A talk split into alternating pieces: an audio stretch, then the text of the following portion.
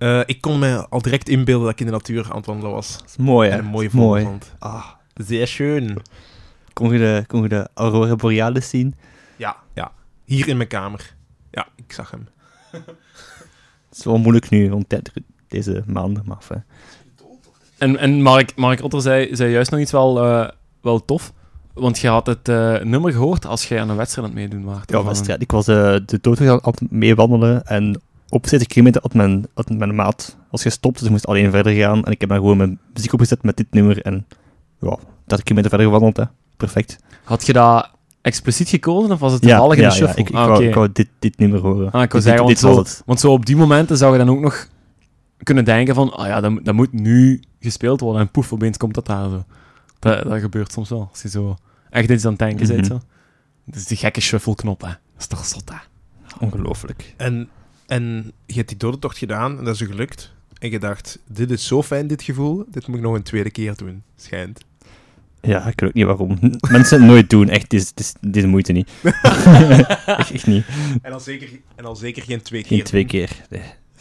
Had ik echt wel een rijstaartje, maar dat kunnen we doen bij de 30 kilometer. Dus stop naar 30, stop bij de rijstaart. Daar kun je ook gewoon 10 kilometer voor wandelen naar, de, naar, de, naar een bakker of zo. Hè. Dan kun je ook gewoon een Dat is waar. Ah, ah, Dat is ook goedkoper waarschijnlijk. Voilà, we hebben een oplossing gevonden voor je volgende probleem. Voor je hongerprobleem. Dus in plaats van dood te lopen, laat ze gewoon naar goede muziek. ja. De, in de tijd dat ze moeten staan. Ah, dat is wel tof. Alright, Big Bang gaan we mee in de tijdloze zetten. Ik ben akkoord. En eh, ik ben ook akkoord dat ik de volgende ga doen. Hè, zoals we hadden afgesproken. Roy Jim. Ja, jong, ja. Oh, regels. Ja, jong. Ehm, en, en het nummer dat ik heb... Sst, niet meekijken, want we zitten hier aan dezelfde microfoon. Het moet een beetje spannend blijven. Ehm, het nummer dat ik heb is een eh, classic rock classic van het jaar 1993. Ja, nog geen idee? Oké, perfect. Ehm, het is een nummer dat ik heb meegekregen via mijn pa. Ja. Ehm, nu, Mike Otter kent mijn vader ook in het echt leven, dus dit is... eh, ja, nog interessanter eigenlijk. Dat is waar. Ja. Ehm, want op mijn vijftiende ben ik beginnen met eh, gitaar beginnen spelen. En zoals de meeste jonge gitaarspelers, of de meeste tieners die ervoor beginnen kiezen om gitaar te spelen, eh, was ik daar meteen door geobsedeerd. En spendeerde ik vele uren eraan. Ja, Roy Jim, jij zit ook over tijd pas, al ja, een paar jaar terug beginnen met gitaar spelen. Ik vermoed dat jij diezelfde fase hebt meegemaakt. Nee, nee, ik ben nu al direct geboekt geweest op Glastonbury. En ehm, ik heb mee Random Access Memories gemaakt met Daft Punk. Niemand weet het eigenlijk. Niemand weet het eigenlijk, maar bon bij deze. Hè. Ah, cool. Primeur. Primeur. Ja, de kat is uit de zak, of hoe, heet, hoe gaat dat spreekwoord? Ah, ik, dat wil ik zien. Nee, maar dus dat is de periode waar je constant aan het opzoeken bent van hoe kan ik die perfecte riff van Slash spelen? Hoe kan ik eh, die solo spelen en zo verder, dat gevoel. Ehm, en mijn pa, ja, die is in mindere mate natuurlijk dan zijn zoon eh, ook een muziekkenner. Eh, je zou bijna kunnen zeggen een amateur muziekkenner. Ehm, maar die vindt dat eh, zijn zoon op dat moment kennis moet maken met een andere rockclassic. Niet Slash, niet Metallica. Namelijk Perfectly Good Guitar. Kent iemand dat nummer? Nee. Nee. Nee. Oké. Ehm, en dat is een nummer van, nummer van John Hyatt. Nee, niemand? Perfect. Dat, eh, dat maakt het beter. Want ik, ik had eigenlijk niet verwacht dat iemand het zou kennen in de eerste plaats. Ehm, nu, dat is eigenlijk een, een echt een typisch Amerikaans rocknummer uit de jaren 90. Niet, niet zozeer eh, grunge van de jaren 90 of whatever, maar eerder in de stijl van wat aanleunt bij The Boss, Bruce Springsteen. Dat, dat is qua stijl. Ja, ik weet dat Roy Jim daar geen fan van is van Bruce Springsteen. Op welke onbegrijpelijke reden dan ook. Typisch uw vader. Ehm, en dat is een goed nummer, dat begint met een lekker gitaarsolo. Maar, waar gaat dat nummer over? Laat ik u eerst een andere vraag stellen. Met twee gasten. Ehm, zijn er, kennen jullie bekende voorbeelden van mensen of gitaristen die gitaren kapot slaan? Ehm, ik denk dat Nirvana, Kurt Cobain en, eh, en de zijne dat allemaal eens hebben gedaan omdat ze nieuwe instrumenten wouden. En hun manager wou hem geen instrumenten geven. Dus vonden ze geen andere oplossing dan die na een live optreden gewoon allemaal kapot te slaan, zodat hun manager nieuwe instrumenten moest kopen. Dus ik denk, ja, zo Nirvana bijvoorbeeld. Een soort alternatief van eh verwende kinderen, hè. Man.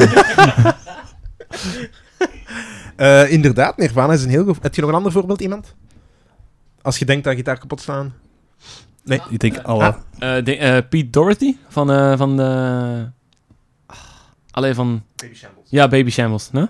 Ja, zou kunnen. Ah ja, ik weet niet, hè. Zou kunnen, ik, eh, ik weet het niet. Maar ik heb hier wel een paar bekende voorbeelden. Namelijk For Shame, ten eerste Roy Jim, dat je deze niet hebt gezegd. Pete Townshend van The Who staat ervoor bekend dat hij eh, altijd zijn gitaar kapot sloeg.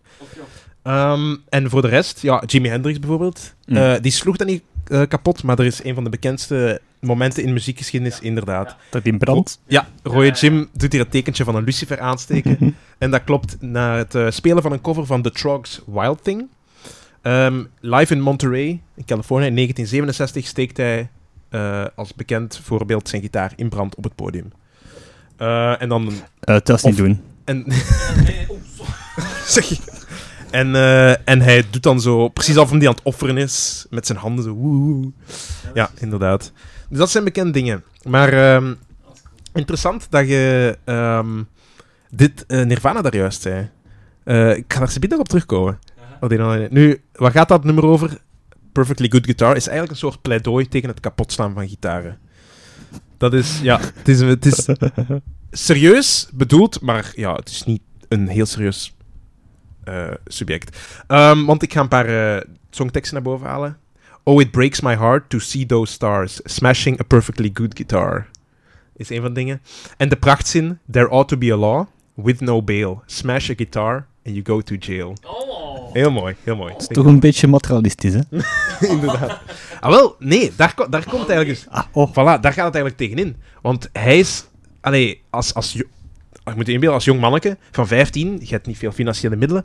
En vanuit dat perspectief is dat dus geschreven dat jij ziet naar die sterren en je ziet dat die hun gitaar gewoon kapot smijten. Ja, waarom? Omdat het kan. Of ja, omdat ze een nieuwe gitaar willen van het management, blijkbaar ook. Ehm, maar dus, hij, hij gaat er tegenin van, kijk, dat is belachelijk dat je dat... Je hebt zoveel geld, doe dat niet, want dat is, dat is gewoon niet eerlijk. Daar komt het eigenlijk neer. Het is niet eerlijk.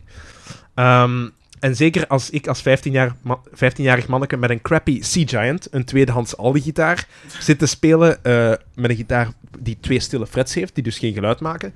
Ehm, en hij beschrijft ook dat se- sen- sentiment. Hè. It started back in 1963.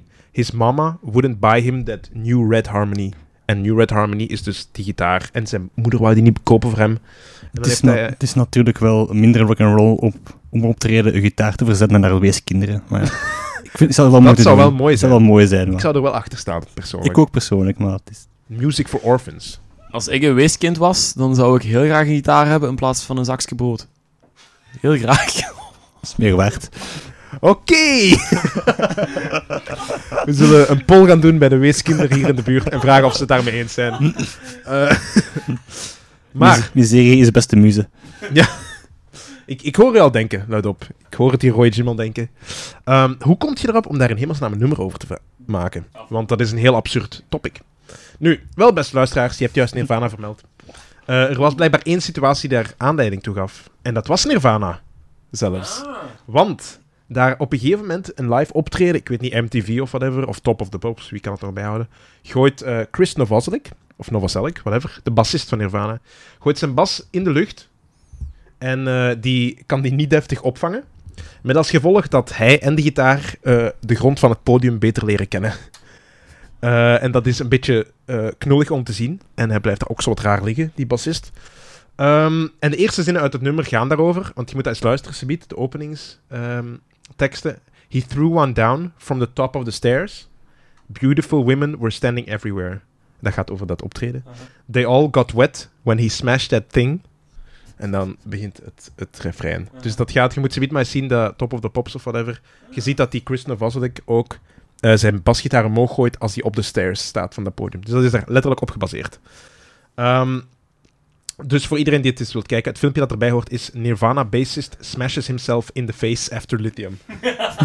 Zeker checken, beste, beste comments. Eh, Mooi, bes- mooi beschreven ook. Dus mooi beschreven, hè? Ja, dat is een goed beschrijvende song. duidelijk. Goed. Ehm, dus met die fait divers in eh, het achterhoofd stel ik voor dat we eens gaan luisteren naar Perfectly Good Guitar van John Hyatt. Goed. Dat moet ik zeggen. Goed, we gaan nu luisteren. Nee, voilà.